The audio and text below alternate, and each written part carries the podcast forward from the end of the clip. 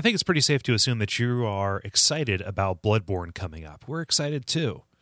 If you're going to buy Bloodborne on Amazon or even a PS4, uh, to play Bloodborne on, uh, consider using the link that you can find at duckfeed.tv slash tipjar.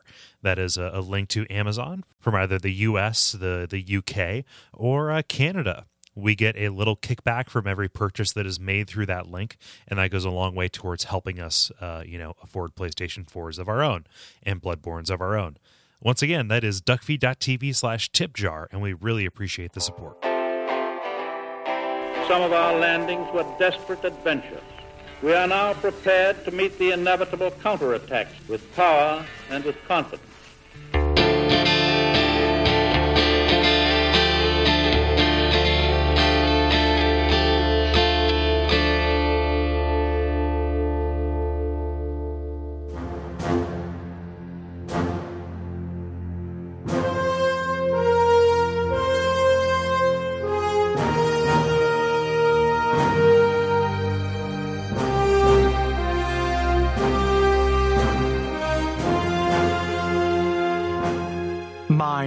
Butterfield. My name is Kole Ross. And you're listening to a very special episode of Bonfireside Chat, a uh, Synod favorite? Yes. A Synod favorite. A forbidden favorite. Oh, yeah. yes. The, I, whenever I'm making up fake Lords of the Fallen boss names, I keep wanting to say Adjudicator, but like. I was thinking about that too, right? Because that's legit. You, well, yeah, or Old Hero, or the uh, the, the, the Storm King, like yeah, like yeah, a bunch of like Storm Lords. Yeah. yes, Riders of the Gales. Yeah, this shield will be called Block. The Maelstrom.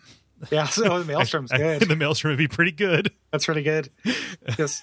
What are we talking about, Kole? Well, if you if you if you are uh, a person who can't gather context clues, we are talking about Lords of the Fallen as a continuation of our kind of ins, uh, inspirations and followers, uh, ser- uh, imitators and followers series here. This interstitial season between Dark Souls two and Bloodborne, which is nigh upon us as yeah, the Maelstrom. Yeah, yeah.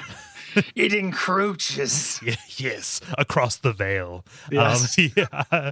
Uh, this was developed by Deck 13 and CI Games and published by Bandai Namco, uh, dipping their in another till uh, for the PC, PS4, and Xbox One here in uh, 2014. Yeah.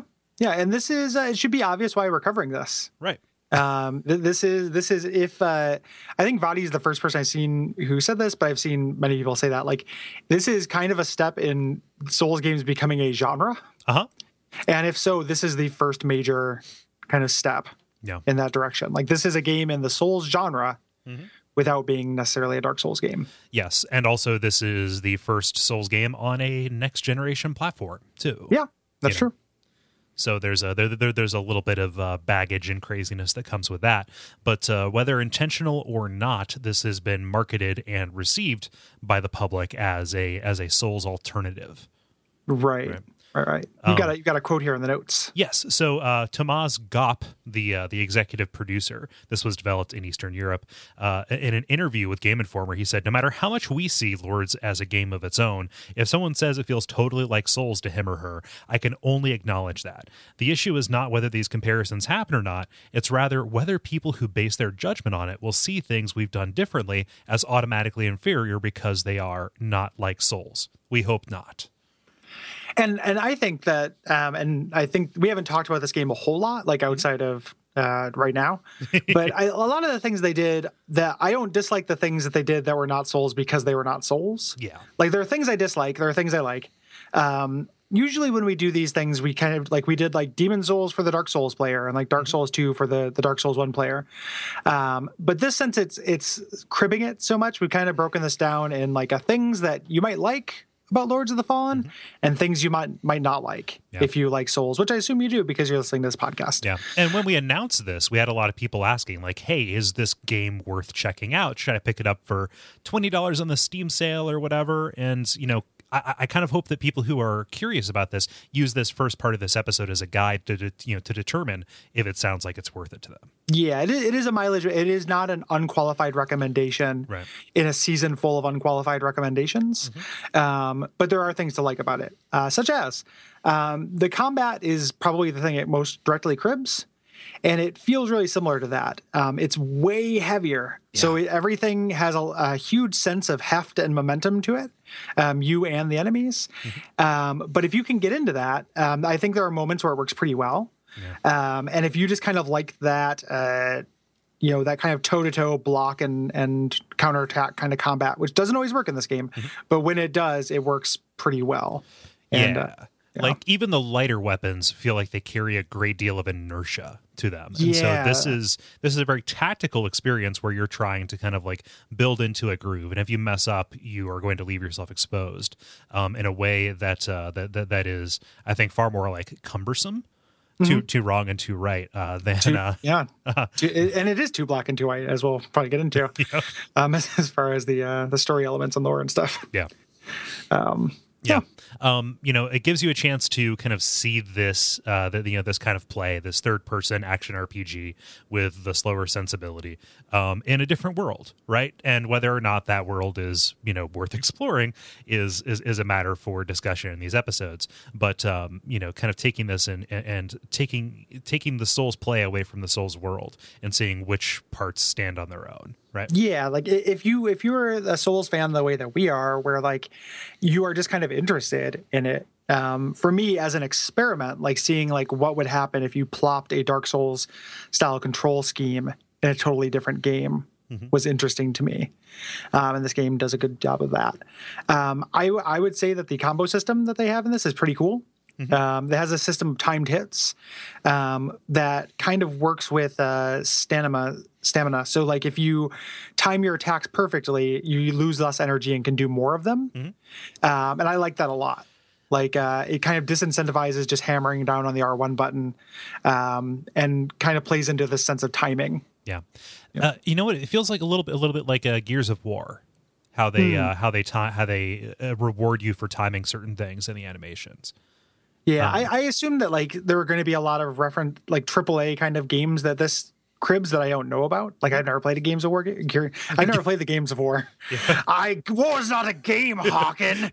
Um, you, you would know that if you read the books. if you if you had read the scrolls that I read, Hawken. it is written in the runes on your face. yes. Uh, but I, I, I assume that some of the things that I thought this did that were neat probably were done elsewhere. Like they're not necessarily innovative, but they're innovative in this genre. Yeah. Uh, kind of alongside that, they uh, they have the stances. Uh, that, you know that, that that are that are with there, so it gives you just like a little bit more uh, kind of moment to moment combat choice, right? Uh, uh, kind of as a labeled feature, as opposed to something that is a function of a build. Right. Yeah. Right. Right. Um, yeah. Also, you can charge up your strong attacks, which is pretty good. And, yeah, uh, and it ends up being necessary because that's one of the kind of differences we'll talk about yeah. in the game. Yeah. Uh, so in Shovel Knight, we used that kind of as an example because it cribbed the way Dark Souls handles death. And uh, this is very similar to that, uh, except they add some complications to it, right? So you have a ghost instead of a bloodstain, and you're still trying to get it uh, after you drop. However, there's a timer, it is degrading as you go along. Yeah, there, there's a timer for it, and if you hang around your ghost, it heals you, um, which is awesome because you're, you, where you're going to leave a ghost is where you're having trouble. At that point, you have this choice of either fighting this thing that you died on with a incremental advantage because you're being healed um, at the cost of your experience, uh, which I think is a really really cool system. Like I like that a lot. And there were many times where like I would go if I was dying against a boss multiple times, I would go kill some scrubs just to get some kind of ghost and then make sure that was left there to give me the edge through the fight. There's kind of like tactical ways you can use your bloodstain, um, so to speak. And I think that's awesome. And the way it treats experience in general is a little bit more varied than the Souls. It's not all or nothing. Whether you know whether you get a new uh, attribute or whatnot at these Yeah. checkpoints, you can kind of bank these uh, th- these experience points either in getting a new spell point or a new attribute point, and you don't have to be able to buy it all at once. You can kind of put it on layaway. And that actually plays into another system that's really cool uh, that I neglected to mention in the notes is this kind of uh, multiplier that also reminds me of Shovel Knight, Yeah. where the longer you go without touching a bonfire or the equivalent in this game, uh, the more you get an experience multiplier. So when you run into a bonfire, I mean, I'm going to keep calling them, they're crystals. uh, when you run into one of those, if you forego refilling your health and setting a new spawn point, um, your experience multiplier goes up. So um, you know, it's got a, it plays with risk and reward in a lot of really neat ways. Um, in general, I think, and all these kind of mechanics tie into it. And it's probably like the strong, like well, definitely the strongest innovation Yeah. in uh, in this game. Um, the story has some okay beats on its own terms. um, it is not a, like it's not like this is a good game story. There are individual moments that I'm like, this is kind of cool, um, and I feel like by again by the the the standards by which video games are judged, it's probably pretty pretty decent, um, if nothing special. Yeah. Like it is not a game that is ever going to get called out for its good writing or story. And it's not nearly as good or as nuanced as the Souls, but it's not like laughable, you know, wife arm Bionic Commando style. Yeah, there You know? th- there are some beats, there are some notes, um, you know, especially later on with some of the characters that uh that, that that are pretty affecting.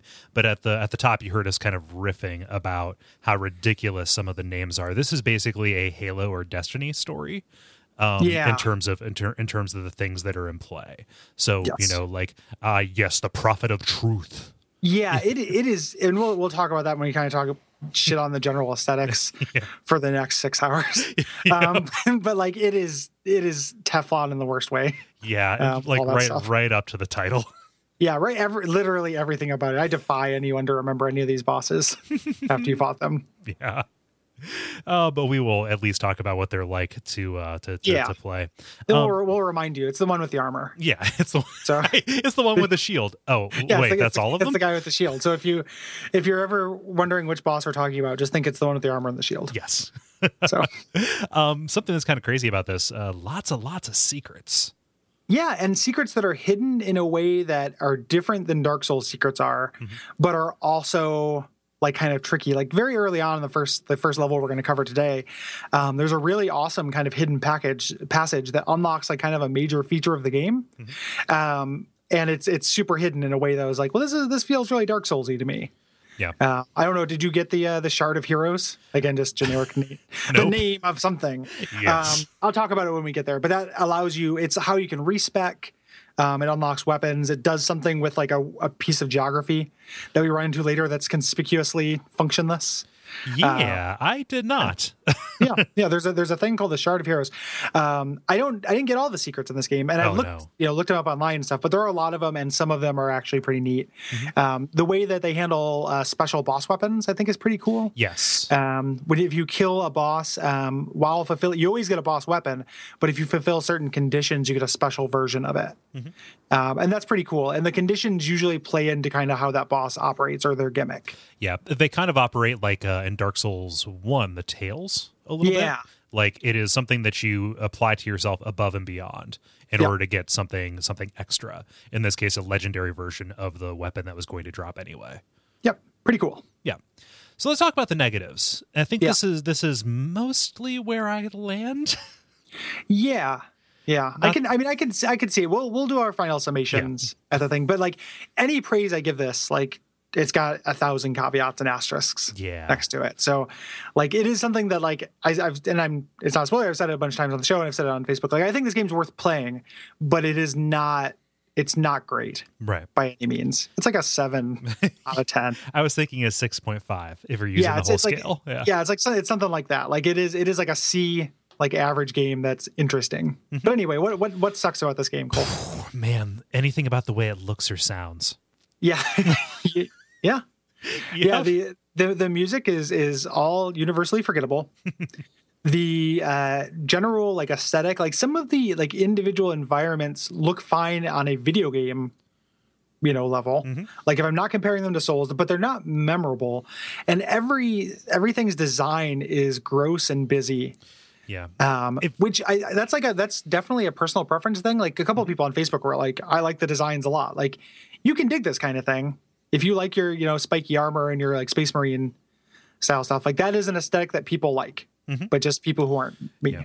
if you're looking for a like a referent, uh, uh, think either Darksiders or uh, uh, kind of some of the more metal albumy parts of either a League of Legends or a World of Warcraft. I kept thinking Diablo. Yeah, like personal like personally like it's just very like weirdly diablo-y but like huge shoulder pads huge like you know spikes like even down to like creatures like skin like when you have monsters like there's just so much going on. It's very hard to get a bead. Yeah, on them and this you know helped me appreciate souls more when we talk about um how like some of the designs in souls games are kind of stupid and how i dig that. Like nothing in this game is not dead serious looking. Yeah. Um, so there's none of that like contrast or subtle offness to the aesthetic when everything is supposed to be taken super seriously. I think that seriousness is kind of a philosophical malaise through this entire game.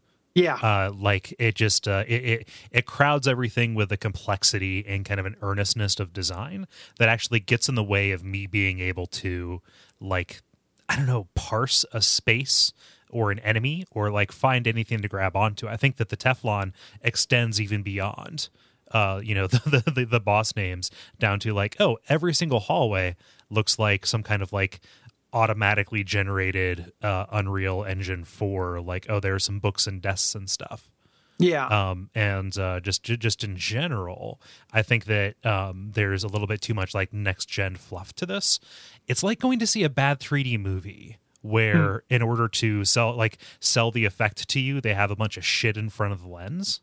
Mm-hmm. Wherever you go, there's dust or ash or soot falling right around you, and, and just Yeah. I, I think that they they they kind of have opted to gild the lily rather than grow the lily in a way that's super off-putting to me. like th those individual some of that individual stuff didn't bother me it's it is a real exhausting thing for me though. Like all of those like some of those individual hallways like full of books and stuff reminded me of like it was like oh this looks like um you know like this looks like a hero quest map. Like i kind of dig this you know? Um and then some of that those kind of effects things like i was like oh this kind of looks good. Like we didn't really talk about the graphical graphics in general like that's not really what we do. Um but there are elements of this game that look pretty nice you know, like it's not a bad, it's not a poor graphic. If you're not talking about designs, if you're just talking about the like the graphics as far as a score in a Game Informer or whatever, are pretty decent. Um, but for me, it was like something that I kind of dug, but eventually just wore me down into nothing. Yeah. like it wasn't like I just thought it was it was a problem. It was I thought it was a problem that there was again no contrast. Yeah. That was really my thing. Um, the storytelling in this, if you're coming expecting like that storytelling, which is the reason why Dark Souls can support our podcast, um, it's not. It's not here. Um, it is. It is the reason why we're going to cover this in three episodes, and we cover Dark Souls in like you know twenty, um, you know, or 20, 20 episodes because the storytelling um, is not only like a, a step down in quality, um, but also a huge step down in complexity. Like it is just kind of told to you. Um, there's lots of characters kind of giving clunky exposition. Um, they're done through audio logs, which like I, as far as a way to get story information, I actually like. Like I like being able to walk down a hallway and listen to something. Um, but that is a real conventional way to do it. Like it's not creative or uh, kind of nuanced. Yeah, and this is kind of carried through with the way dialogue is done. So as opposed to you know the way Dark Souls handles it, which is kind of feeds you a bunch of lines until you're until you are uh, have you have exhausted it, which is probably a little bit too cryptic by half. Um, You know, this kind of handles it through a dialogue tree, um, and sometimes they present these you know moral choices that are a little bit you know kind of wonky. Like it's uh, it's a little bit more spoon feedy. Um, Yeah. in a in a in a way that I don't particularly appreciate, especially because they're spoon feeding me something that feels kind of bland. Like that's that's really my problem with it. Again, like it, it feels like a video game mm-hmm. in the way it's spoon feedy. Like that's what I expect from most video games. But just mm-hmm. the the content is not there Right. to make it good. Yeah. So, you know, we're not going to go into the individual text of any of any given audio log. It's there. You can go back and listen to it as you're playing, but not a lot of it sheds l- light on what's happening. Most of them are apocalypse logs, right? Yeah. You know, describing some stuff that's happening and kind of foreshadowing some things that are narratively obvious. Yeah, and some like the the big twist in the game like does get some background hmm. Through these um, in a way that is at least there's something there, but that the twist is so feels so weirdly arbitrary and unearned by the time it happens that like it is just hard to care. Um, one of the things that's kind of part and parcel of this is that uh, you know we're not going to cover with this with the same detail that we do souls um, partly because it's really hard to. Like i feel like there is i i haven't sat down and like read every audio log from this because i'm not that interested. Like it doesn't like it feels like it just doesn't warrant it. And if i did like what what is my what's the story going to be? So like if we talk about something we're like this this was dumb. Why did this person do this? And you're like a lords of the fallen super fan. You're like no it was because Antanas found the goblet of the mighty. And and we're just like what the fuck's the goblet of the mighty? Like we don't know. Um it's because probably because we're not interested. Yeah. Yeah. So Um, it feels a little bit like a failure of due diligence, but man, I, I just there were long stretches of this stretches of this game that are just not reflected in my play notes because Yeah. because it's just like oh, uh, and then a next thing happened. I walked down a hallway. Yeah, it roll it rolls off again. Yeah. Yeah. Like water off of a wing. Yep, which- which like segues to the next point, which is like the kind of the levels also have that like lack of noteworthiness and lack of thoughtful design. Like some every once in a while, I would stumble across like a Dark Souls ass shortcut that was useful, um, mostly because you had to do a lot of backtracking, which is not fun.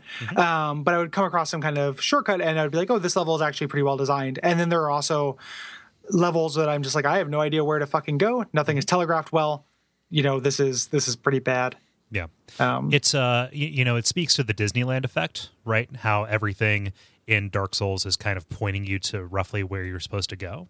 Mm-hmm. This doesn't have that. This has hallways that lead to hallways. Yeah, it should have a of- map. It- Like it, it like the, like it. It seems like that's not very Soulsy, but Mm-hmm. the game is eschew- eschewing that part of being Soulsy. Like this needs a map, Mm-hmm. like not like a little you know line on the floor telling me where to go. Yeah. But Yeah. Um, something that's kind of, you know, alongside that and, and a little bit with the aesthetics, everything kind of looks the same. Something about a Dark Souls, especially Dark Souls 2, which, you know, we've noted is not afraid to be purdy. Um, Different areas um, kind of mark themselves as being different by having color palettes, right? And this kind of doesn't. there's It- two. Yep. like like yeah, there, there's three. I guess the catacombs is pretty big and Mm-hmm. and looks a little bit different, but there's three. yeah. Um, really, um, and that's that's not really enough. Like you don't cover very much ground in this, and they they kind of uh, pad it out by making you go through a couple of the areas different. And and to their credit, like they do a lot to make the encounters and the the enemy placement and stuff in those areas different. Like the level designs are bad. Some of the actual individual encounters I think are pretty well designed, um, but instead of like oh like you know like we talk about the new new area noise in Dark Souls, like that's really exciting. There is a huge dearth of that. Yeah. Well, there game. there are plenty of areas. Like as you Yeah. walk from like you take a right down a hallway and then you go from the chamber of seeing to the chamber of prophecy. Yeah, yeah.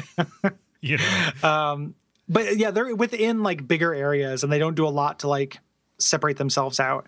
Like even in Dark Souls 2, you know, the the Huntsman's Copse felt so different from the Undead Purgatory, even though one was just an appendix to the other. Like they just felt so different. Here, it's like now that I'm thinking about it, it is like four areas with some some stuff connected right. between them. Which is a little bit of a bummer. And that Yeah. lack of variety kind of goes into um, why the backtracking's a bit of a bummer. Yeah, you know and so ba- dark souls 1 had backtracking famously like that's part of what a lot of people like about it is it has this big world that you have to kind of navigate and it's interconnected but that feels like a different flavor of well, that. you're just going through lar- of a larger variety of areas. yeah you know like it's a different flavor but also you're just going through a bigger spi- space and, You know? and and and weirdly like in dark souls you feel more empowered when you when you're going back through these Yeah. other places. Like i never i never reached a point of empowerment like by the numbers right? Eventually i figured out the different you know gimmicks of the different enemies and how you had to approach those. And i think that the enemy design on the on the whole is really is really good but it's kind of resistant to either player or character knowledge trivializing them. And it's the, it's because it's it's what they it's two conflicting design choices because it's them changing the enemy's encounters like when you go backtrack through an area it's different. Mm-hmm. like it's not the same so you're not going to have that feeling of mastery Mm-hmm. because this is meant to be a new challenge. It's just kind of reusing the same same level. Right. You know but now it's human occupied rather than Rhogar uh occupied. Yes. So, yeah.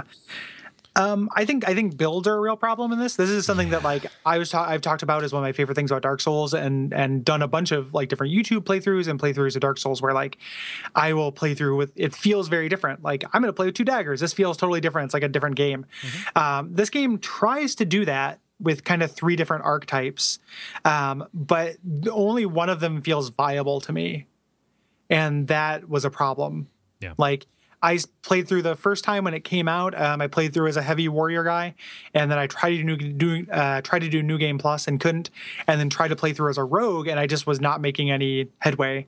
and then stopped and was like, I've got a deadline. I'm going to play through this as a big heavy weapon guy. and I think the game is the most fun that way too. Yeah. Like it is, everything has this weight. Like you want to like tank hits and exchange them and stuff. Yeah. Uh, but it kind of makes all of the weapons and items and abilities and stuff that you get that lend themselves to a different playstyle kind of worthless because it seems like at least to me that they're not they're not really meant for you to play. Yeah, it seems like they designed the game around you know kind of the i'm carrying a big stick kind of thing right down to the physics and the way that like dodging works Yeah. right like your dodge keeps you pinned to the ground it doesn't feel like you have any kind of like iframe around it and there's no way to kind of really design your character to you know take advantage of that Yeah. I mean you definitely you have iframes around your dodge. Like for bosses I did a lot of dodging through stuff. yeah um, but and and man everything about the game wants you to wear heavy shit because like fairly easily um, about the halfway point in the game between equipment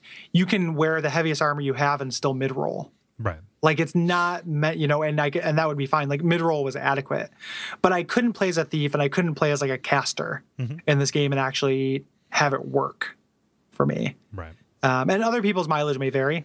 Who listen. Like I know people do caster playthroughs of this. Like I've seen reviews and stuff that said- complain about how magic, you know, makes it really easy. Like magic is supposed to be very powerful, but I never made much headway into it. Yeah. That speaks a little bit to the credit of the game too. Like the fact that magic is just kind of built in as part of your character. Um, and the fact that ranged combat is not uh like out of your out of your reach if you're playing something that would otherwise be considered a melee. A melee yeah, we'll, we'll we'll talk about the gauntlet like when we get to it, which I think is actually kind of neat. Yeah. Um, I don't have any problems with that. Yeah. So. Uh, this next point in the notes, it looks like it is a negative. it's, it's more of a neutral. I just meant for it to be. Uh, I just meant for it to be like, oh, here's another thing. There's a sequel announced already. Apparently, this did really well, or at least well enough to warrant more, you know, development. and and I'm like I'm really happy about that. And the reason why it's not like I'm ever going to play Lords of the Fallen again. Like I played it once when it came out, and I played it once for the show. But I want them to learn from it. Like I do feel like there's enough seeds of something good to make me want them to like get better. Like an iteration on this could be really good. Right. You know, like it is a weird thinking about Demon Souls is really strange because like Demon Souls emerged fully formed from the fucking head of Zeus, you know, like as, as just this amazing golden god. Um, even though like I mean it's a little bit Kingsfieldy, but not even remotely like really like King's Field. Um, and I think that like that's that's the the weird thing. I think most games do work their way towards kind of a, a approaching you know uh, improvement, steady improvement. Yeah. And I like that these guys are going to get a chance to do that. Um, I would like to play it if it is better, Me too. you know.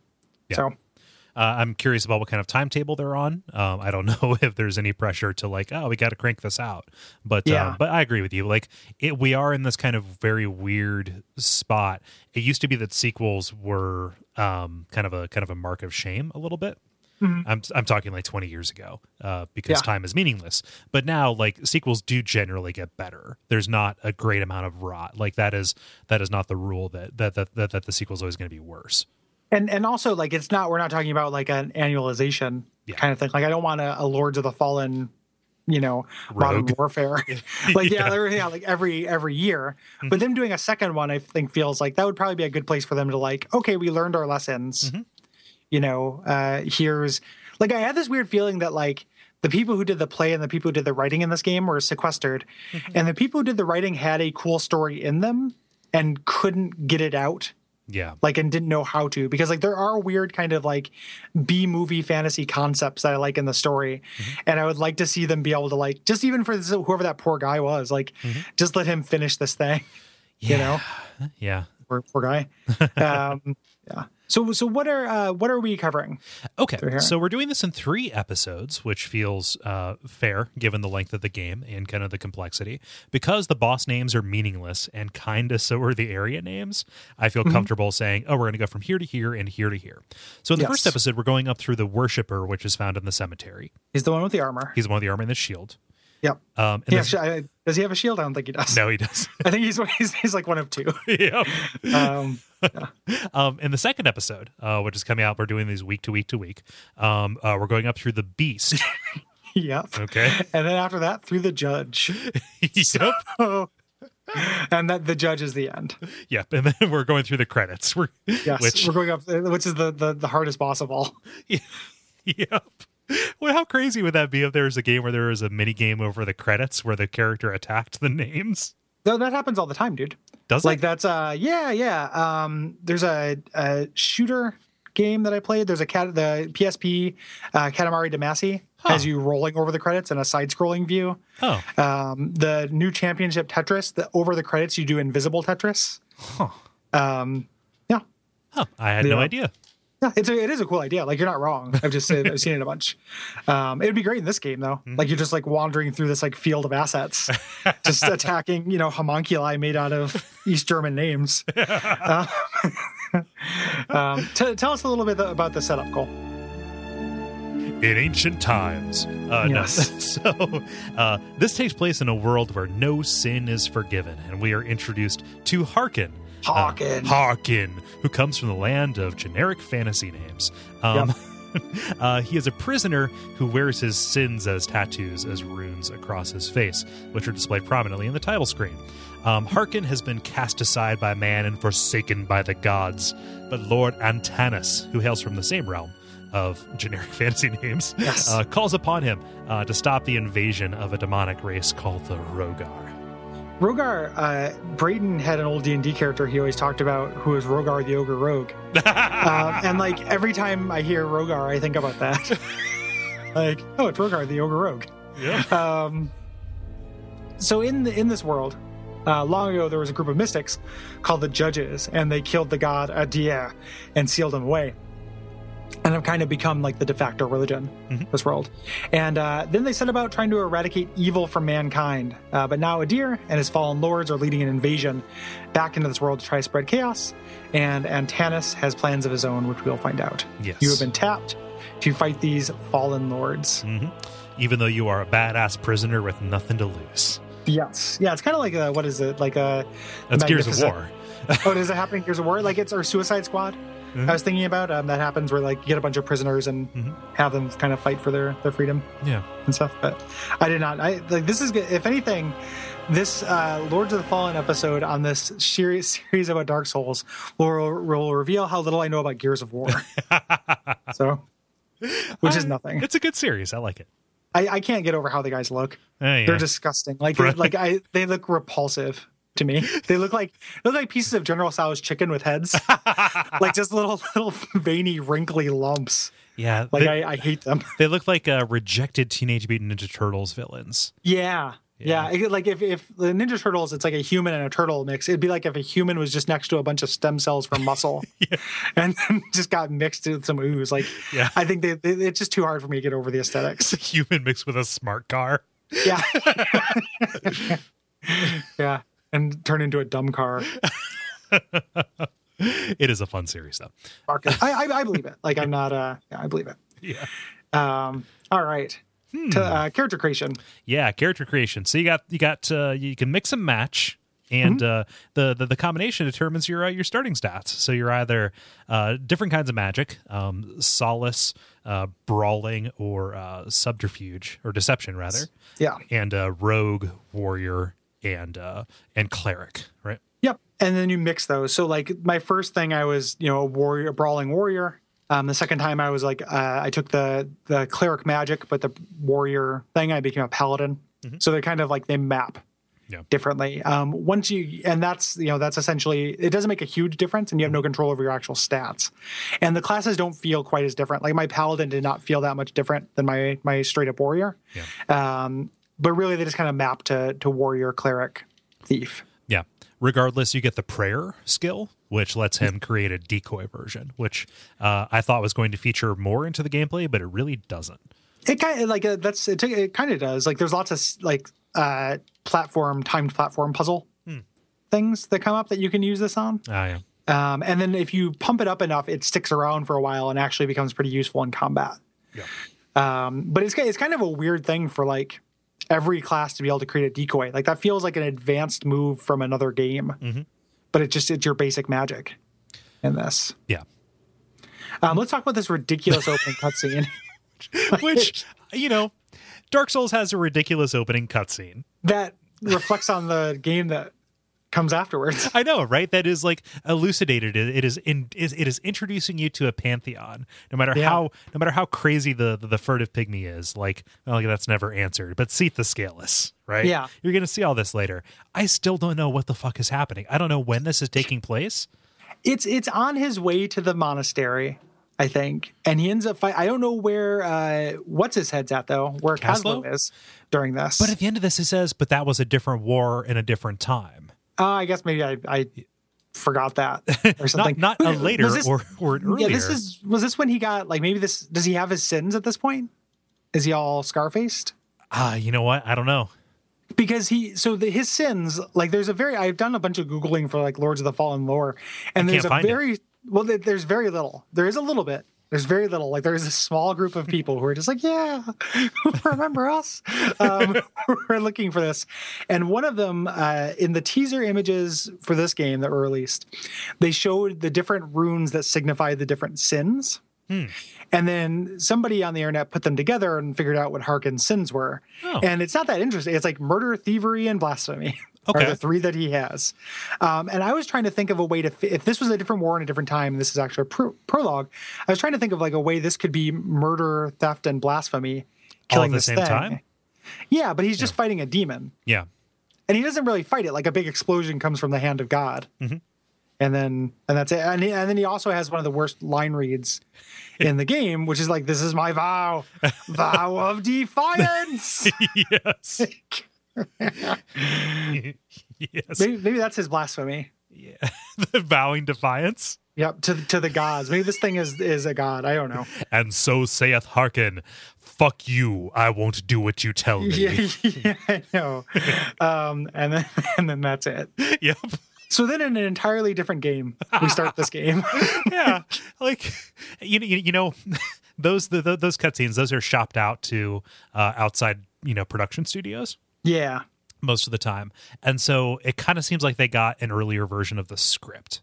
I think so too. Yeah. Like it was just made to show like that's a proof of concept. Because Yeah. like in the cutscene, he does the like creates the doubles Mm-hmm. significantly. Like maybe that was going to be a bigger gameplay Yeah. thing, and then it just didn't come about. Yeah. So instead, the actual game we start Right. is uh, we start at the Keystone Monastery. Right. So uh Harkin and Kaslo, who is this uh bearded shaman of a priest, uh, are kind of making He's their a real he's a real shaman of a priest. Yep. He's a real bearded shaman of a priest. Yeah, he's a real witch of a doctor. Um are making their way under under, under you know this snow that is always falling into this abandoned monastery looking for antanas right Yes. it, it, it lays it right on its right on its uh, face Yep. We know that we're we're looking for Antanas, and this place has been overrun by Rhogar. Yes. Like this wasn't always abandoned. And we get the combat tutorial with a first Rhogar. Mm-hmm. Um, and essentially it's setting it up, you know, teaching you about endurance management, teaching you about lock on, um, that stuff that we know about, you know, Yeah. because of souls. Um, but if you didn't know that, this would probably be useful. yeah i don't mind this tutorial like i think this is pretty good um Yeah. otherwise like in you know the souls games this would be messages you know laid down but actually walking you through like a slow motion like here's the pace of combat and telling you you know roughly what the timing on a strong attack are i feel like that is a that that is a quicker you know like time to launch essentially Yeah. for being viable in combat against Yeah. these guys so this is this is pretty neat I agree. Like I like it. Um, you get to uh, you start you go up to a door that is locked and you need a key. And around here you're going to find audio logs, um, which are scrolls on the ground. Um, another thing I like about this game is that you can't accidentally pick anything up or do anything. Like you hold Y for a second. I think it's pretty good because otherwise, like you know, I don't want to start an audio log while already listening to one. Um, you know, I appreciate that. that even extends to uh using items and also casting spells Yeah. Yeah. So it gives you like a second to, to get out of it. So you don't do it on accident. Like you don't want to start opening a door when, you know, you're in combat, things like that. yeah Um, which I kind of kind of dig it. And and most of the scrolls in this area say what happened kind of right before you arrived, yeah which is a, a Rhogar attack. Um, there's also this infection that can happen to people, and the way they're related felt contradictory to me. yep Um, like I got an idea here of how they're related that I feel like is undercut at the end yeah of the game. So, So it's a it's a coincidence, but uh, they, they they appear to be interconnected right now. yes, Yes. Um, so you need a key. So you're sent off to explore the monastery. Yeah, over in these kind of like side wings uh, where they are, you know, kind of uh, where they did do their their studying. There's no real studying happening now, um, Yeah. and you're kind of introduced to the dreglings of the game, these infected, which are dreglings.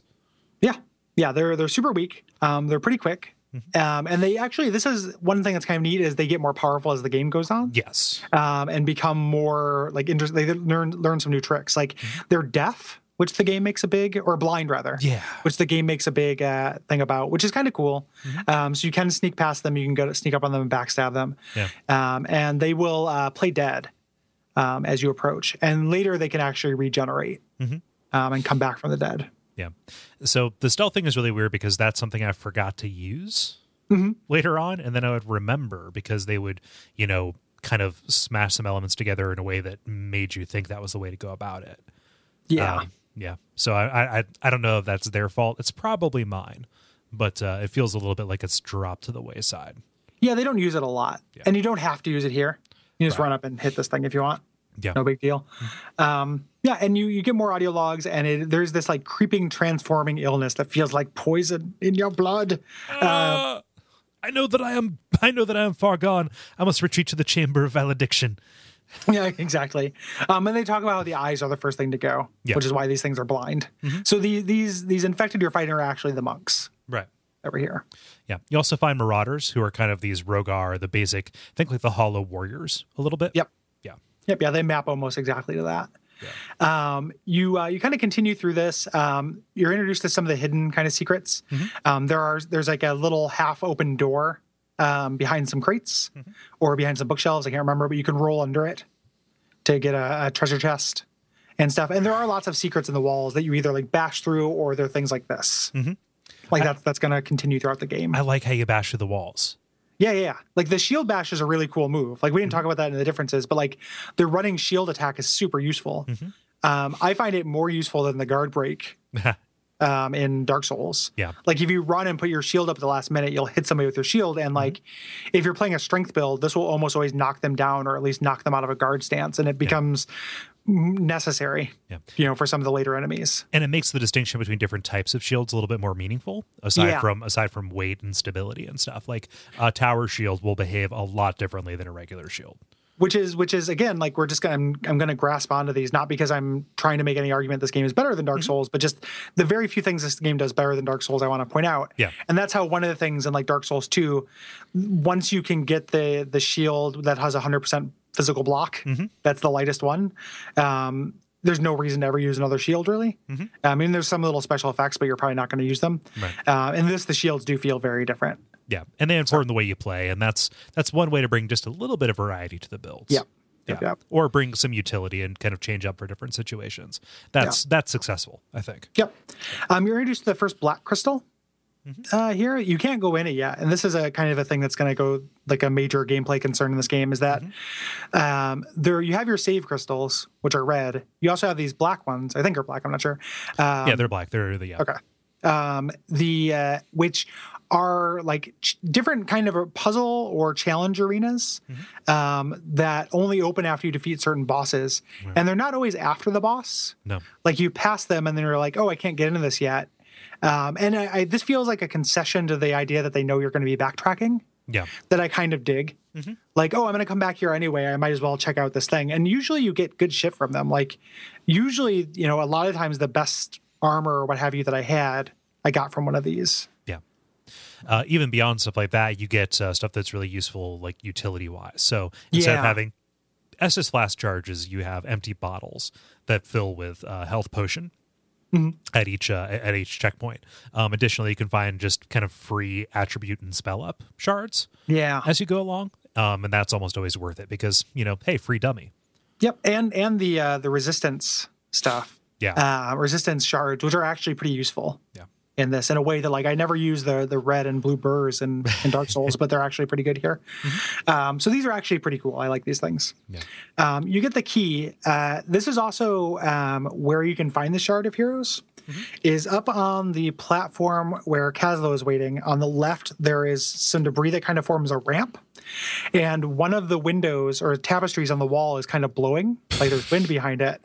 Um, it's it's telegraphed. It's just really subtle. Like there's wind coming from that that door. So if you jump off that into there, you can get the shard of heroes. That's Item. crazy.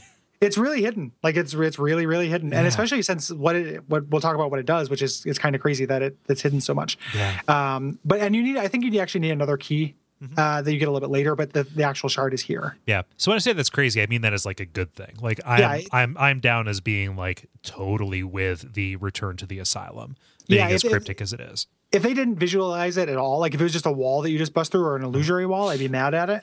The fact that there is this kind of visual indicator is pretty cool. But it's weird because that visual indicator is something subtly moving is something that happens all over just as Yeah, part of the as part of the kind of visual clutter of the world. I, I call is- it visual clutter because that's how I because I interpreted it that way. Yeah, that's totally true. Yeah. So um, you have the key though, and Kaslo opens the door, and you go into this little cathedral area to fight the first boss. Yes. The first warden. Yes, aka the first boss.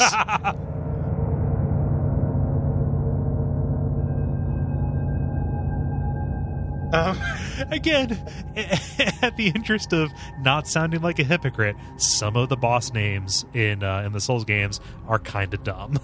yeah, yeah, but they're, it's the exception though. yep. Um, not the not the rule. Yeah. Um, because the, these none of the boss names are cool in this game. Um, this guy's okay. Yeah. Uh, it's a dude with a sword and a shield. Um, his kind of gimmick um, is that as you he loses energy, he sheds his armor and gets more mobile. Right. Um, Yeah. What's cool about this, and kind of one of the first real kind of epiphanies I had about the way combat is different, is the fact that uh, kind of every part of the enemy is used as a hurt box. A little bit. Yeah. So as this guy is doing a doing an attack, you know, moving his whole body with his with his you know gigantic sword, he actually leads with the shield in a way that like a Dark Souls boss or enemy would not. yeah, and he has one one of his moves. Um, he shield bashes to knock your shield away and hits you right after. Like he has a couple of different shield bashes, one that knocks you down, one that just knocks your shield out of the way, um, which is a very much like the kind like a player vocabulary Yeah. Move. You know, like I feel like in a Dark Souls game, that move would probably just hurt you, and here it actually like has a mechanical thing of like getting your shield out of the way Yeah. to hurt you. And that plays into the kind of the more kinetic nature of the combat in this. The fact that they are keeping track of a lot more kind of collision. Yeah, Um, and that not everything is just hurt you. Like Yeah. sometimes they are actually managing your movement in a really subtle way. yeah, yeah. Like I, I'm pretty. In, I like this guy. Um, he at his last phase when he loses his shield, he does this like pretty twirl, which I think is very funny. He does this like, you know, swirling his sword around him becomes this like sword dancer, which I think is pretty funny. But you know, back away, block a lot. Um, you know, look for like look for your openings. Like each most enemies have an attack that like leaves them pretty open, and kind of figuring out which one that is is kind of the puzzle of a lot of the bosses. Yeah. Um, this one, it's his overhead sword thing, and if he does that, you'll have a couple seconds to get in some hits. Yeah. The uh, the the special con- condition for this guy again, the, the the the tail challenge is to defeat him without losing any health. Uh, which is one of the less interesting ones, but still, um, I kind of wish there was a way to like if there was a uh, like an audio log that alluded to that. Y- yes. Yeah, I think so too. I think that there actually is one for the second boss. Because th- he's like one of the few bosses, the commander, who we'll talk about, who actually has some kind of like weird, like I, I hesitate to even say lore. Like, there's an audio log about him Right. that talks about him a little bit, and I think it kind of hints at it. Um, something about him like being a, a warrior who doesn't respect cowards or something like that. Okay. Um, I might be misremembering, or t- it might not be exactly that, but I think it's something like that. I'll believe you. After you, and you, actually, the weapon you get from this guy is really good once you can start using it. Yeah. Um, it's a you know big ass sword. Um, it has a really good. It's one handed R two, which is a cool kind of double gating, like because you won't be you might even be able to two hand this soon, but you won't be able to one hand it. Right. But its one handed uh, strong attack is actually has a cool special effect. Um, yeah. Yeah. Um, after you defeat each of these bosses, there's a little cutscene where all the evilness from these uh, from these lords uh, kind of uh, kind of bullet shots into Harkin. Yeah, it's like Shadow of the Colossus. Yeah. It's exactly as emotionally affecting as Shadow of the Colossus. Yep. I, I can't tell you how much I wept when uh, wept openly. Yeah. What, what's going to happen to Yetka?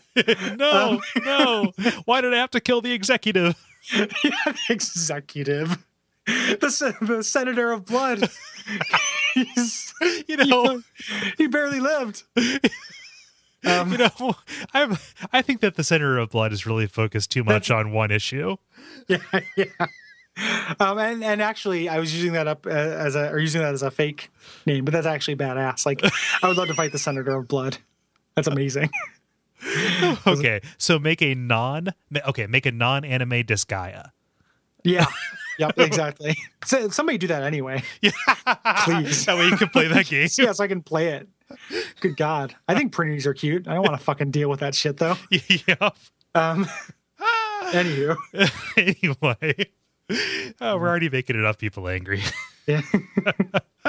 but yeah, uh, this is a little bit of a plot weirdness because after you uh, after you defeat this guy, Kaslo is gone. How did he get ahead of you?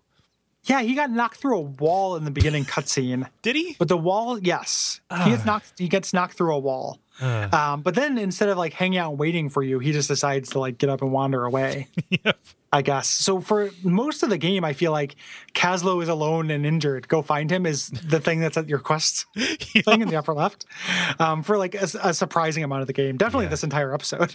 Yep. Um, to deal with that. Yeah, they- they- they're assuming a lot about how much I care about injured elderly people.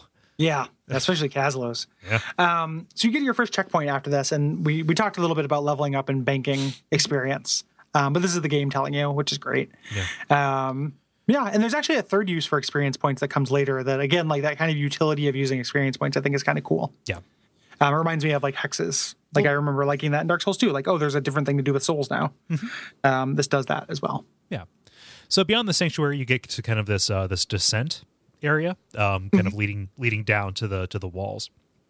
Um, Yes. And this is where you get kind of your first introduction to like you know secret walls and bashing and stuff, which took me a long time to figure out. The the, the tutorial around that was not as clear as I would like it to be.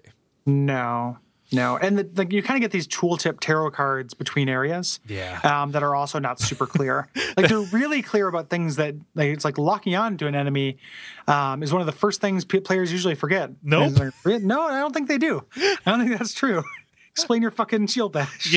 yeah, yeah. Uh, it's, it's, it's like Adami said, "Link, Z target this enemy." No, Yeah. no, No, we know. We've been doing this since yeah for forever. Yeah, We that, know. Uh, good God, those cards, those cards, Yeah. Gary. The design on them is so bad. like it looks like Hearthstone. Yeah, yeah. It is. It is a very blizzardy in general aesthetic. Yeah, Um, down here, you know, you shield bash that wall. You can go do that uh, black loot crystal. Mm-hmm. Um, you get an empty bottle, which is an uh, Estus flask shard, Yeah. essentially. yeah. Um, I love the way those those uh, black crystals animate. oh yeah, That's pretty cool. Yeah. They turn into these gates Mm-hmm. into like this hell dimension. I have no idea what it is. Yeah, um, and the weird thing about these black crystals is like they're all they're not all of them, but many of them are very different. Mm-hmm. Like you don't do the same thing in these very often. Like sometimes they're just treasure chests, sometimes they're arenas, but other times they are like, you know, real weird little puzzles. Yeah. Like little puzzle, like VR mission style things. Mm-hmm. In again in this hellmouth that I have no idea what it is, what its significance is. they have alluded to the like to like to where the expansion pack is going to take place. Hmm. Um, you know, because in this game we have the human realm and the Rhogar realm, and kind of this alluded the, this alluded to third space as kind of the space between. I think that's what this is. Like that Hmm. Okay. is the like this is the the space between in a Dark Tower kind of sense. Um, I could see yeah. yeah, where uh, where Adyr was actually actually banished to. It has a weird like there's a weird mechanic where darkness hurts you. Uh-huh. Here, like you have to stay within the light, and they use that for a couple of the puzzle bits. And they're not really puzzles; they're like little little agility challenges, um, which are kind of neat. Yeah.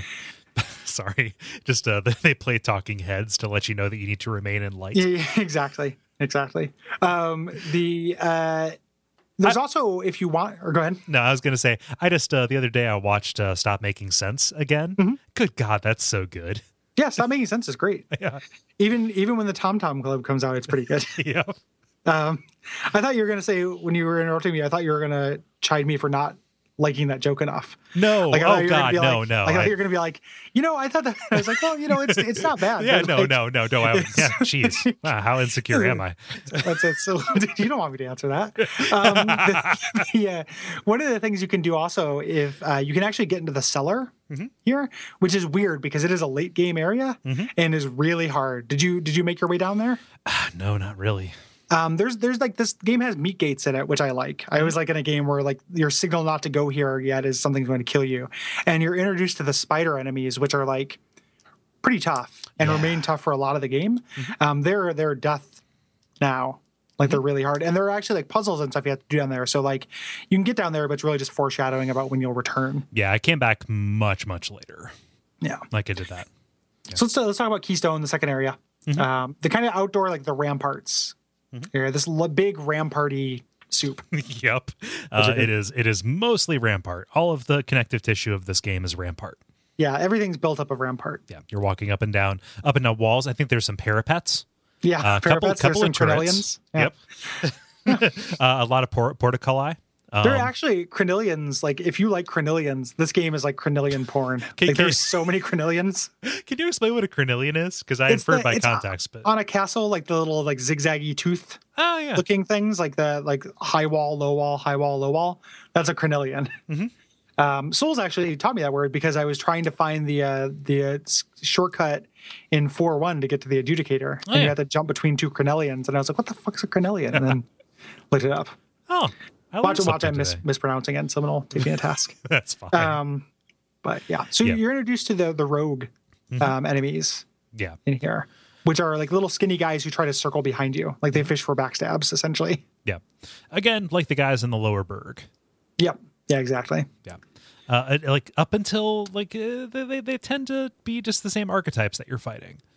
Yeah. um uh you know uh, until like i think you get to the to the demon realm but here they just uh they're, they're added here to bring some spice to the uh Yeah. to, to to the to the kind of like combinations they're putting it in front of you the and, encounters and if you want to be really charitable, you could say that like having them be so human plays into the weird end game thematic the stuff. Mm-hmm. But that'd be being more charitable than I want to be. I don't feel like I don't know if that's necessarily intentional Yeah. um, at all. Right um, you get you know you're kind of learning a little bit about, about the backstory of these three judges that killed the gods and then uh, left the world and replaced the religion. But I more want to talk about this monk. that again, like we're talking about uh, dissonant cutscenes and deliveries. mm-hmm. This guy, yeah um, yeah, he's he he has locked himself away behind a portcullis in this uh in this guard tower. And uh, you free him but he's been bitten by a spider who we learn later is in his lab. Um and he asks you to amputate his arm. Or no you say like oh i've got to cut that arm off so you don't die. Like there might still be time. And then i cut it off. Did you? Uh, yeah, okay. Um, because I, I tried to play as more or less a good guy. For the most part in this game, for no particular reason, um, I don't think there are any consequences. but don't you understand that he's a prisoner with nothing to lose I I do understand that. What are but his he can be redeemed. Uh, blasphemy.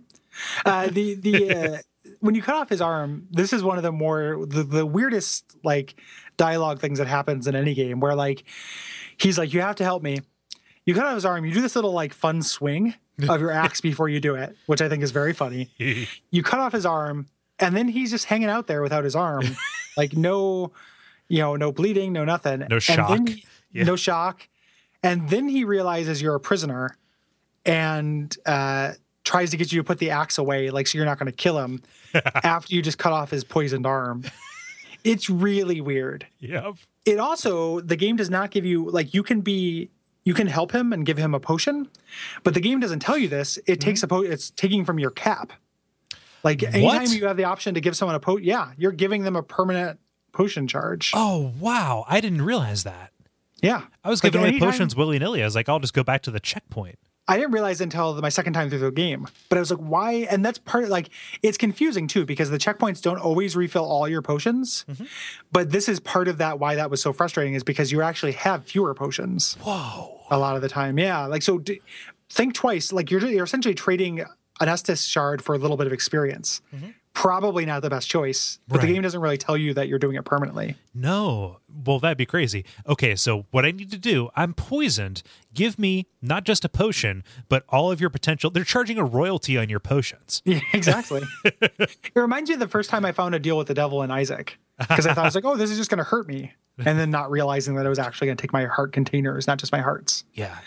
Um, Wow. Yeah. but the, I mean, and I guess you do get a benefit if you save this guy and do that. Then he comes up later and is a benefit yeah. to you. But uh, some of the other people who ask for potions from you, it's just good money after bad. What, what's to say about morality? I was perfectly fine giving something giving something away that I could get back easily. uh, it, says, it says you're playing a video game. Yep. Like that's all it says. Yeah. So, huh? Yeah, that's a good pro tip. Anybody who's playing this, don't be, don't be. okay, Yeah, read, read some Ayn Rand. Yeah, do, do, was- do not pacify the parasites. yeah, exactly. It's uh, enlightened self-interest Yeah. is the name of the game. um, Lords of the Enlightened Self-Interest. the um, and I didn't realize until my second time through the game. So Okay. the uh, yeah, Yeah. don't feel too bad. So it must not have been that big of a deal. I never really ran out of potions. You ramp up pretty quick on them. Yeah, Yeah. yeah. Yeah. So you continue along this uh, this uh, you know, this wall to the north. I don't know where they get north from. It's kind of like headed to the east after Drain Yeah. Lake, but uh, Yeah. here we are. I don't even know that if if the uh, if, if the connections make sense if you're going from south to west to north or whatever. Uh, but uh, you find uh, not only some crossbowmen who uh, who, who uh, engage you at range, uh, but also your own ability to uh, take people out at range. Yeah, the Yeah. gauntlet, The gauntlet. which is this game's like answer for most projectile magic and all distance. Like this is what you get instead of a bow or a crossbow or anything like that. right. You have the gauntlet. What's, Um, what's great is this isn't like restricted by any kind of stat either. So Yeah. this the, the, this puts ranged combat within the within the grasp of most of most kinds of players. Like I was doing a straight brawler, and this was yeah, Mm-hmm. uh, you know, and, and this was a way to kind of manage some of these encounters in a way that I wouldn't if I was playing just a straight brawler in a Souls game. like different kinds of range encounters too. Like each, you can configure the gauntlet to be three different types of ranged attack. And then later, once you unlock the runes, you can customize it in interesting ways. Like the gauntlet's actually pretty cool. It doesn't feel very soulsy, but like it would be welcome in like a Darksiders game or like something like that. Like it's a pretty good solution to that, Mm-hmm. I think. There's an audio log that talks about how it's fueled by hatred. Sure.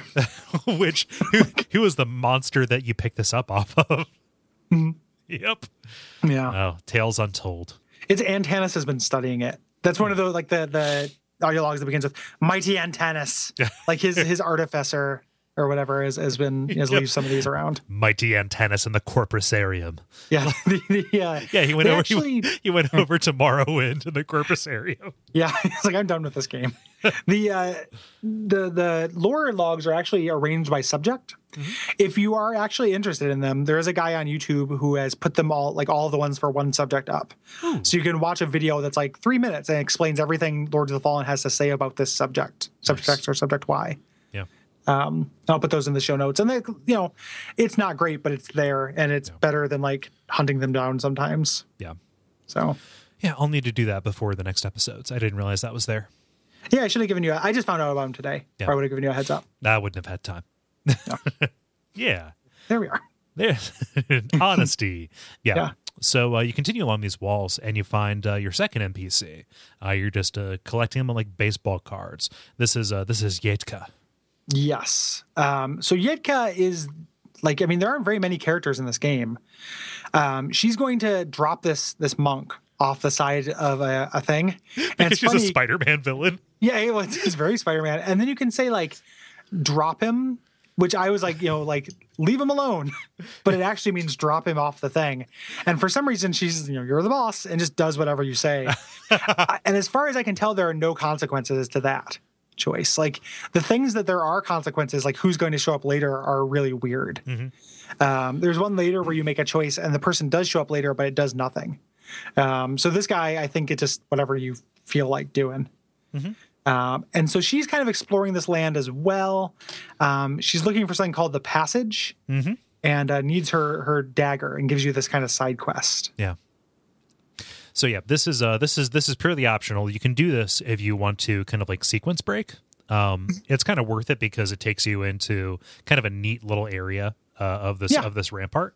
Uh, so it's in your interest uh, because you're going to pick up more armor that you like likely won't be able to use. yeah, d- yeah, depending, and like well, th- that's true. But then also like I got a lot of like kind of did a lot of mixing and matching armor stuff too, just to stay under medium Me too. Wait, Um, so it was useful just having extra armor in my my arsenal, so to speak. I had a bigger problem finding weapons I wasn't going to use. Like every weapon that was keyed to faith or dexterity, like were just worthless to me. Yeah. So two thirds of things in the game, and I guess that's true of souls too. Like Well, you have a build, so weapons aren't that useful. What's but- great about this is the attack stat that it shows and sorts by is actually informed. So if Yeah. you if you don't reach the requirement, it'll show you effectively what the attack rating is given your current stats. So it'll like that sort. lot, too. Yeah, that is that, that is actually a really really kind interface feature. Um, and it's great because as you as you level as you level up and increase stats and stuff, it'll cause things that are more viable to kind of like bubble to the top. Yeah, it actually shows your your best stuff near the top. It even And, like uh, takes scaling into effect as Yeah, well. Yeah, which that that's really that's very friendly. Like the actual the interface and like changing equipment. You can also equip an entire set of armor all Mm-hmm. with one at a time, rather than doing it individually. Like the actual interface for equipping your guy is is really pretty good. yeah. Yeah, so you go you go down here um, into this tower. Um, this is where you first meet the uh, spiders, Yeah. which we talked about. Um, these guys are really hard. Oh yeah. and they do a lot of damage. Like this is the first major enemy you're going to run into, I think. Mm-hmm. And later, you know, you run into more of them. But at first, like they poison you, which is just damage over time, and uh, you know, and there are no antidotes. It just kind of runs out right. eventually. Um, but these guys are pretty tough. Yeah, they do tons of damage at once, especially if they can uh, get up on you. Yep. Yep. Yep. Uh, also around here, like you know, in order to get down here, you have to do this a Dark Souls type drop off of the ledge onto a Oh, yeah. onto an outcropping. Um, but even beyond that, you have these kind of uh, catwalks, the scaffolding outside, uh, which requires you to platform, and somehow that is even clunkier in this. I I didn't have that big of a problem with it. no, No, I did. I honestly didn't, and it's it's. I think it's me. I don't think it's you because I've seen that as a common complaint. Mm-hmm. Um, but it didn't. Like maybe I've just gotten very used to Dark Souls jumping, but there's really just two jumps in this part they have to make, and neither of them bothered me that much. yeah. So I fell. I fell a couple of times, like in in in a, in a way that felt like, oh, I clipped through the geometry. yeah, and then, and that's probably what it was. Like I just got just past the the box, the solid box, or what have you. Yeah. Um, to make that not happen, so I just didn't see it. Um, but it's kind of it's kind of a fun area to explore. Like it does feel treacherous um, you're outside. So you get her the key, and she gives you the key to the catacombs. Uh, you can't totally sequence break the game here, but you can actually make a dip and get the you know arguably the best weapon for almost all the game. Yeah. If you're a strength character, you can go down and get my axe uh, right away, and my axe is pretty amazing. Um, otherwise, though, helping her out has the mechanical benefit of letting you get into the catacombs earlier, and then also letting you skip a boss later. Yeah, So, yeah. So it's good to have her along with you. yep. Yeah. And like at this point, it was my first, you know, my first time through the game. I was just like hungry for any story, so I was going to take it. You know, Yeah. like why why wouldn't I want to go along on this optional thing? I'm curious about it. Yeah. Uh, so past her, you know, through this uh, little guard tower area, uh, you encounter the next boss, which is the commander.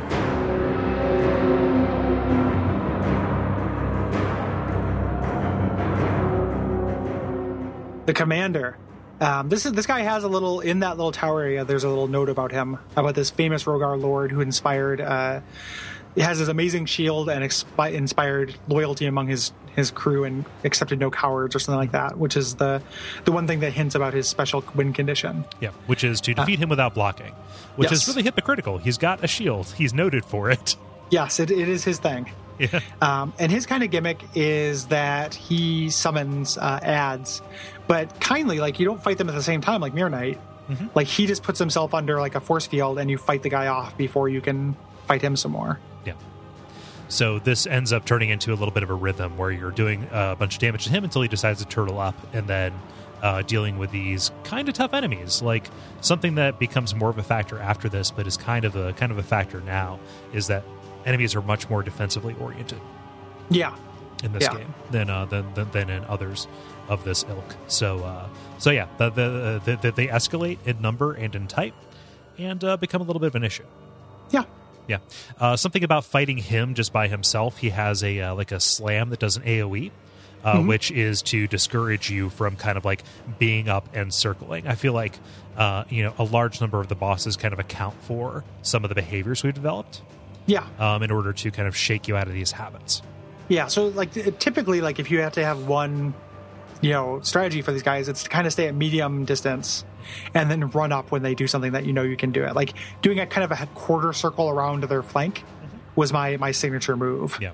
To hit them during certain parts. And that medium distance is really important because, like, at long distance, they can attack you and you can't attack them. At close distance, they're probably going to do something like this that, you know, either, you know, incapacitates you or does damage without opening themselves up. Staying at the medium distance kind of lets you uh, float in and out of triggering an attack that's going to make them open up. Yep.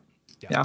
Um, this is where that Shard of Heroes secret comes in. Yeah, that's probably Um, the huge shrine that I couldn't get into off to the right. Yeah, yeah. well, to, to, your, to, oh, to your left. Oh, okay. Um, if you're facing the the, the monastery, Okay. um, there are three statues of the judges, which all are warrior, thief, or priest. Hmm. And you use the shard of heroes. You can do two things with it. If you use it outside of battle, it lets you respec. Um, so if you use it on a different class, you can start as that class. Hmm. If you use it as your same class, you can assign your skill points again. If you use it during the battle, um, the boss will destroy the statue, which gives you tons of experience and gives you a pretty good weapon Oh, um, enough to gain like five levels at this point. Like it's a pretty significant experience bonus. so you sacrifice the ability to respec in order Yep. to get this kind of short term gain.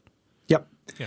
Um, and you can actually you fight another boss fight here later, and that boss will do the same thing. You just need to be able to have a boss you can trick into destroying the statue. Yeah. Um, but yeah, and that's that's that is the end game of that really weird little hidden passage way back at the beginning of the game. Like, it's I kind of dig that they put something this big, like the ability to respec, like as a very hidden thing. I kind of like, um, and it does. But my first time through the game, where I didn't notice that, I just thought like, oh shit, like these are big dumb statues I can't do anything with. Like there are statues later you can't do anything with either, and I figured out like I had to read online what you do with those. Yeah. Um, but there is something there. Like it's not just arbitrary a lot of the time. It's just hidden. Yeah. I like that. Yeah. Yep. Again, the sense of mystery imbuing things that that otherwise would be unremarkable with uh, a sense of potential. Right. Yep. Yep. Yep. dig that um Hmm? yeah so um after this you kind of approach this citadel and you find out that the main way in is uh is barred It's noteworthy that you have no reason to want to go into the Citadel now. I'm just going. All of the movement I'm doing now is that like maybe I'll run into Kaslo, maybe I won't, but I'm just going to go the way that the game will allow me to go. yeah and that has led me to you know waste a lot of time thinking about where Kaslo would be so i spent more time than necessary probably looking around the monastery thinking that Yeah. like oh if it wanted me to go somewhere it would give me a, an objective to go there Right. like Right. the fact that you know the fact that there is an objective that kind of like pops up every once in a while to remind you of that thing um, makes you think that the objectives are going to be more useful than they are It tells you what you need to do, but gives you no indication of how to do it, and that's fr- that's frustrating. Yeah. Again, it just needs a map, like really badly. Um, so you can't go in through the front door. You start going through the side. You run into the captain, which I guess is another NPC. Yeah. in the uh, the game. And this is a guy. He's you know the the major domo of uh, what's his head, and Antanas. yeah aslan and yeah uh, yeah, the, yeah, Aslantis. he's the major domo of Atlantis. Uh, he's Namor. The uh, but he's uh, this guy hates your guts. you're a loose cannon Harkin You know, exactly. Like he's just and again, like if anything to this world, like everybody disrespects you because you're a criminal. Like criminals don't get out. Mm-hmm. Yeah. You know, there is no there's no restorative justice. again sins world. are not forgiven Yep. yeah uh yeah so he uh he kind of tells you yeah Kaslo is uh you know, he checked in he's totes alive still uh he is down in the crypt looking for this uh alternate way in to the citadel which is you know currently in siege mode Yes. Yep. Uh, so you move along the wall. Um, there is another kind of loot crystal, and this is um, gives you this kind of weird void challenge where the darkness hurts you, yeah and you have to follow this light and stay in the light to go from enemy to enemy and chest to chest to get stuff. Like again, pretty neat. Like breaks up the the gameplay with some variety here.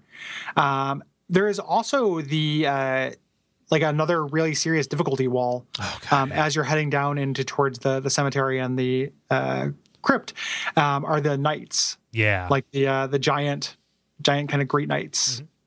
this is one of the biggest nuisances throughout the entire game for me is Mm-hmm. the fact that you know even with just the the marauders who get shields or the knights um, who have their shields everything kind of is you know spect to just make you inflict scratch damage on them um, and kind of force you into these di- different rhythms that you might not be aware of what to do. The fact that everything has a tower shield is really frustrating, and I think that it non-trivializes a lot of fights that actually ought to be trivial in terms of the pacing of the game. I I agree with you. I also think that like I mean I I would never disagree that they don't do it too much because they definitely do. Um, eventually, I figured these guys out. It just wasn't in any way that like I think it's a weakness for a different reason. Um, because I eventually figured these guys out, and like having a thing like oh this guy's hard, you have to figure out a way to d- fight them. Like that's what video games are. That's great. Yeah, yeah, the fact that, however, though, I could never. th- My way of getting around these guys was just to wait until I would imagine their stamina was depleted at all, or sta- stamina, and then uh, heavy attack them to guard break them. Yeah. And I could do it consistently, but if I had been playing a thief or anything other than a guy with my axe, mm-hmm. I have no idea how I'd fucking get through these guys. Yeah. Like eventually, if you get enough strength, you can shield bash them into dropping their guard mm-hmm. and get in a hit, and they become pretty easy. Otherwise, like it would just be me like kind of trying to circle, you know, stay in that medium distance to get them to an attack, kind of sidestep, and then do a couple of strong attacks. Mm-hmm. And oftentimes that would get through and hit their hit them once or twice. I think a better way to put what I what I said is that fighting these guys feels like chewing through gristle. Yeah. There's like it just it, it it's it's tedious in a way that doesn't that that, that, that doesn't reward the kind of thinking that I want to do in this kind of game. Even Yeah, after even after you figure that out. Uh, so, Yeah, so, I- yeah. I don't like I don't like fighting them. Like it's not like it's a fun fight to fight them. It just like it didn't bother me just that they were a big tanky shieldy enemy. Like I thought that was fine. Yeah. It just bothered me that like they're not that fun to fight. And then later when they start mixing them up with things, like I never figured out how to fight these guys in a room full of other enemies. Yeah. Um, and that was always you know pretty tricky. Yeah. Um, they're probably my least favorite enemy in the game too. And what's weird is like once they stumble upon these guys, they don't really stray from that. Yeah, th- th- it's a progression. Like these guys are around from now on. Yeah. It's like Um, it's like organic chemistry. Yep, shield shield shield bash is your friend. If you if you go down this little back door to the citadel, you can't get in there yet. Um, but there is a rune door, which you have these runes. We don't know what they're good for yet, but we've collected a couple of them. Um, but you can also use them to unlock chests and doors. Yeah. and you can get into a chest that gives you a potion um, down this way, Yeah. which is useful. Yep. So, in, in order to find Kaslo, you're kind of headed down these walls uh, out into the, uh, the the outskirts of this of this citadel uh, to find the to, to, you know to find the cemetery. Along the way, you find a burned watchtower where you can use some bloody flint that you found. Um, I'm not swearing in British. There, it is Yeah. actually flint with blood on it. Um, Yes. In order to uh, to activate a quest later, you're kind of lighting a beacon to draw some soldiers this way. Yep, and you get a good experience award Yeah. for doing this. Um, you're heading down the snowy path. There's kind of two different ways. You know, you can go up that way towards the cemetery. There's also like a, a little of a, a back door. You can go towards the cemetery that has uh, one of those loot gates in it if you fall off of that tower on the back. Um, but either way you're doing it, you're heading down here. You're introduced to a couple of new enemies. Um, these golems, which are super quick uh, but super, you know, weak. You know, no defense guys. And it's important to like if you go the back door, you don't run into these guys yet. Going the front door is useful to run into these guys because you're going to deal with them in a little bit. Oh boy, will you! Yeah. Yeah. Yep. Yep. Uh, this is something the game does a lot later. Like you're going to want to learn how to fight these guys because they're going to be complicated by elements. Yes. Yeah. Yeah. Uh, but yeah, you come ac- you come across the crypt where Kaslo is uh, standing by a strange opening, um, and he says that uh, the presence of a nearby lord is stopping him from uh, from, from uh, uh, opening a way um, to get either to the citadel or to this uh, to this Rhogar realm. Yeah, who, who knows? Um, so ultimately, you know, you have to take out that so you can go into the Rhogar realm eventually and actually take them out. But before that, there's one, there's a Rhogar Lord hanging out in the cemetery. um, if you go the back way, you get a good hint as to what this guy's gimmick is. Um, they're like from the Gravekeeper, there's a Gravekeeper note that tells you uh, what you're going to have to do to deal with the worshiper.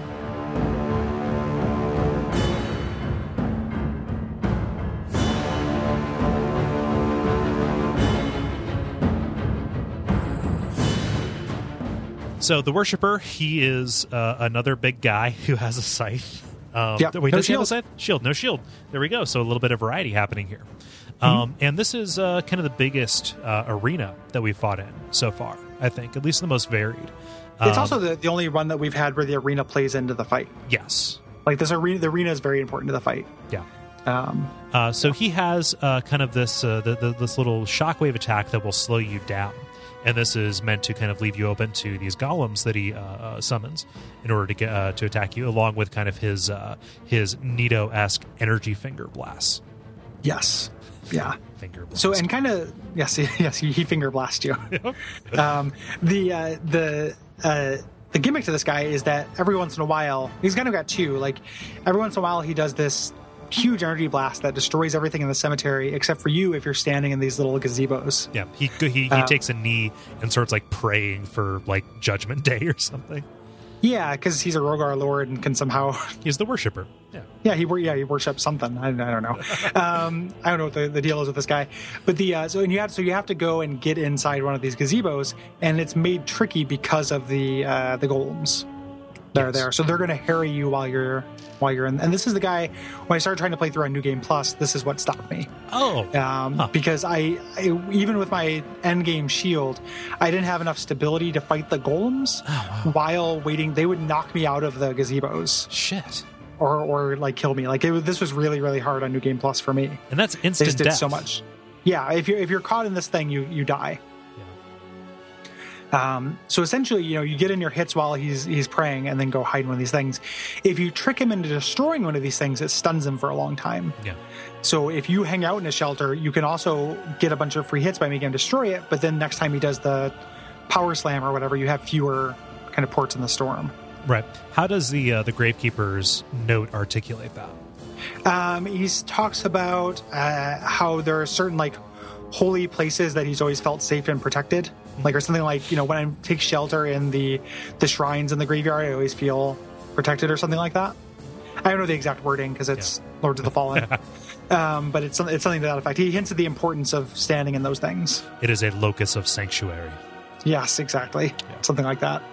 It's the Senator Sanctuary. um, so anyway, you fight this guy. Um, he's pretty hard. I would say yeah, this is by far out of the three bosses we fought the hardest one Yeah, so far. yeah. It's not uh, aside from that note. It's not signposted very well. I had to look at a guide to figure out how to survive that because otherwise, those those gazebos uh, really blend in with the scenery. Yeah, They don't look functional. yeah. Well, they're they're lit up Yeah. more than everything else. Um, but I can I can see what you mean. Um, if you if you get him to kill two of his golems, which will definitely happen, kind of no matter what, you get the special version of his weapon, but you don't. His weapon's not great, and I think it's like a faith hammer, a faith scaling hammer. It's not, that's not my Christian rock band. No, is that the sequel to Ghost World? Yes, faith hammer. Where Blues Hammer goes Christian? it, goes, it goes to the faith hammer. Faith hammer. That's I'm kind of into that too. Faith hammer, hammer in the center of blood. Um, the, uh, that's my favorite Harry Potter book. um, I think Faith Hammer would be a lady. oh yeah, that's true. Yeah. Be like a like a sexy stripper by night, detective by day. I'm just by saying stripper because detective by Faith is a. night. I'm just saying like a, a Faith is stripper because because Faith is a real stripper name. Yeah, I went to I went to school with two girls who were named Faith. Did they become strippers? I have no idea. I, I'm not trying to be sexist. I'm being sexist. I just think I just that's like it's a name like Candy or like Yeah, it, it, it, feel, it feels like a self-assigned name that would uh, it'd be a very clever stripper. Who, Yeah. would, who, who who would use that? Like, oh, like yeah, Yeah, it is. It is. Uh, it is. That's the inversion of uh, falls from grace and torment. yeah. Is that you know she who is, does not have the faith? Like that's part of the reason why that's her name. Can we can we stop Um, talking about strippers? Yes. Okay. yes. Um, so after you kill the stripper, you get to uh, you can go into if you want to you can go into the catacombs, um, which is uh, a huge meat wall. But again, Yeah. you can go and get my axe, which is which is great. Yeah, g- g- Um, your shit broke. Yeah, Yeah, Um, go get your dumb weapon name. Yep. I, I ended up using my axe a lot. It was really good. My axe is great. Like it is, it is a, an amazing weapon. It's good well into like for the entire middle part of the game. During the entire like next episode, I'm going to use it essentially.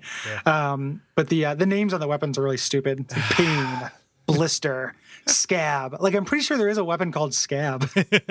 Illumination, Point, crunch. Betrayal. They all sound like Amer- American gladiators. zap, renegade, Yes. nitro. ice, pyro. Oh man, I was thinking about American Gladiators early today, earlier today. Those, those guys are great. Didn't one of them like get get, get popped, uh, uh, like trying to uh, trying to steal bus fare or something like that? I I, I, don't- I haven't I haven't kept up on Blaze. I don't know. Oh man, behind the jousting stick. Yeah, pugil stick. Oh, pugil stick. Um, okay. That's what those things are called. Huh. Get it right.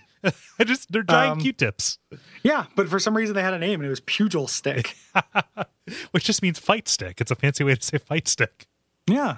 Yeah. Uh, well, I think I've said this before. My friend Derek, um, when I was in social studies in eighth grade, uh, we got purposely separated because we were always goofing.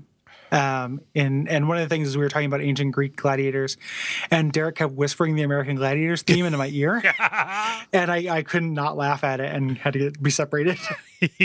but was, you know the teacher, and she was awful too. Like she was like a real cranky, like stereotypical, like mean teacher. Yeah, and he was just. Even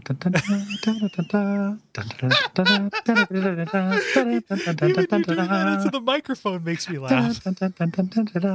like while she's talking about gladiators, it was very funny. Also- the, the the American Gladiators theme very similar melodically to the Price is Right theme. Da, da, Oh, da, you're right. da, da, da, yeah, you're- you're- somebody should do a mashup. Ooh, yeah. Yeah, that's get on it, girl talk. like, um, actually, like DJ Dougpound, the guy who opens up for Tim and Eric, always does like TV theme mashup stuff I'm down. and does like a lot of like local radio and local NPR jingles Hmm. um, and local commercial jingles, and he could do that, and it'd be really great. That's a good. Uh, that's a that's a good gimmick. Good novelty. Yeah, he's he's great. He's very funny. Cool. So you defeat the worshiper and you go back to Kaslo, um, who says the dumbest thing. I guess Yes. his scythe couldn't keep up with your axe. Yep, good good one. Good classic classic goof, Kaslo. Classic Kaslo zing. Yeah, Kaslo. It's another. It's a more classic Kaslo comedy. Um, yeah. KKK. It's the it's, it's um so you're heading into the Rhogar realm with Yetka and uh this is this is the, where we're ending this episode. yes. Um so yeah. It is time to go. I remember when I first got here I was pretty excited to go go somewhere that wasn't a snowy castle. Jokes on you. like it's ash now. It's like Silent Hill. Ooh. I think it's Um, cool when Silent Hill does that. I don't think it's cool here. Um, Yeah, it, it, yeah. So that, that's that's episode one. Um, if you have responses about Lords of the Fallen, we're doing all of those in one episode with the uh, the fourth episode. So hit us up at duckfeed.tv forward slash contact, and let us know what you think of Lords of the Fallen. Yeah. Um, if you're playing along, next time we're going to be covering uh, uh, up uh, from the entrance to the Rhogar realm through the uh, through the beast. Yes, which means really through the catacombs because Yes. nobody can remember the boss or the area what they mean. so, and the catacombs are one of the very few distinct areas in the game. Right. So, um, yeah. Uh, what uh, what can they do to uh, to help us out, Kole? Well, they can support us on Patreon. Uh, that Mm-hmm. is patreon.com slash duckfeedtv. Um, people have been killing it recently. Yeah, Um, we you- appreciate it. yeah, you can uh, uh, do that and get some uh, get some cool gifts and rewards and stuff like that. Early access to shows. If you back above ten dollars, you get something physical. It's real neat. Absolutely. Um, you can also uh, write a review or rate us on iTunes. Uh, people have also been great about that, so we really appreciate that. Yeah. And uh, Uh, yeah. additionally, uh, the people who are using our Amazon link are the unsung heroes of the network. That is at uh, duckfeed.tv slash tipjar. Uh, we have we have some people who've been killing it on that. Again, Mm-hmm. everybody killing it. Um, uh, it's one extra step. We have uh, links for ev- uh, not every region, but for uh, Great Britain, the United States, and Canada. Um, And uh, we we appreciate that as well. Gary, you put out some music recently. I did. Um, if you got two bucks floating around in your old PayPal account, why not, uh, or Amazon.com account, or whatever you want to call it, um, why not go over to uh, duckfeed.tv forward slash store and get uh, Apologia? Apologia? I think it's Apologia. Mm-hmm. Do you know how to pronounce that word? I should have named it if I didn't know how to pronounce the word. I, I, Um, I, I say uh, yeah, I, say something close to apologia.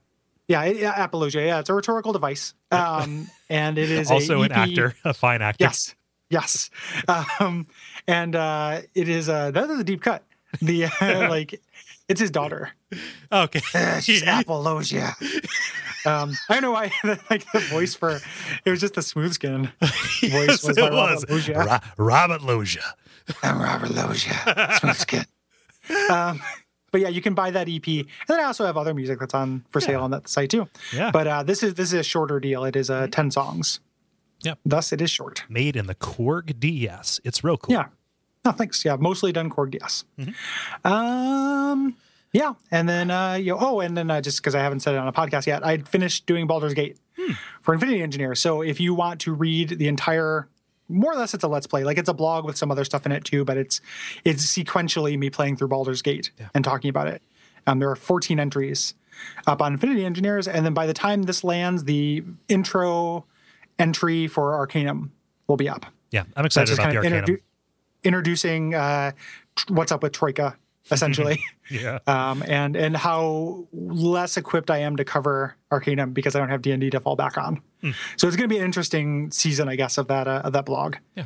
Um, but I'm looking forward to. it. I already started playing Arcanum, and it is delightful. Yeah. So Cool. I think that's about it. Thank you everybody for listening. Um, if Yeah. you haven't played Lords of the Fallen, give it a shot. I think. yeah, I we- think I think it is worth it, especially now that it's been on sale so many times. It's like nine bucks on Xbox One right now on the store. I think. Yeah. And one, one of those sales, it's like nine bucks. Like it's it's worth that. Yeah. Um, yeah. uh, you know, and just if if you think like, man, they were pretty negative about that, it's still worth it if you're into Souls to check out like something that tries to the tries to do the same thing by contrast. And I hope that we made it clear that there are some things that it does really, really well. Yeah, I think so too. And some of that stuff is still to come too. Yeah. Like it's not all in the uh, this first part. We're going to talk about some cool stuff. Anyway, uh, until next time, what should they uh, what should they do, Kole? They should watch out for the Forsaken Flame. the Forsaken. The Forsaken would be a good one. Yep. Yeah. just rattle them off.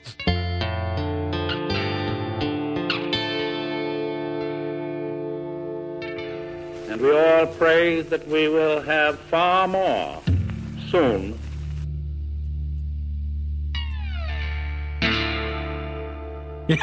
the uh, the evolved, From the Webster's Dictionary Book of Nouns. the cabinet. Again, playing into the senator thing. Yeah, yeah. I would I would fight the cabinet and the senator. The cabinet's like a like a binding Isaac enemy. Mm, yeah. The, uh, like- I would fight the minority whip. Yeah. yeah. Uh,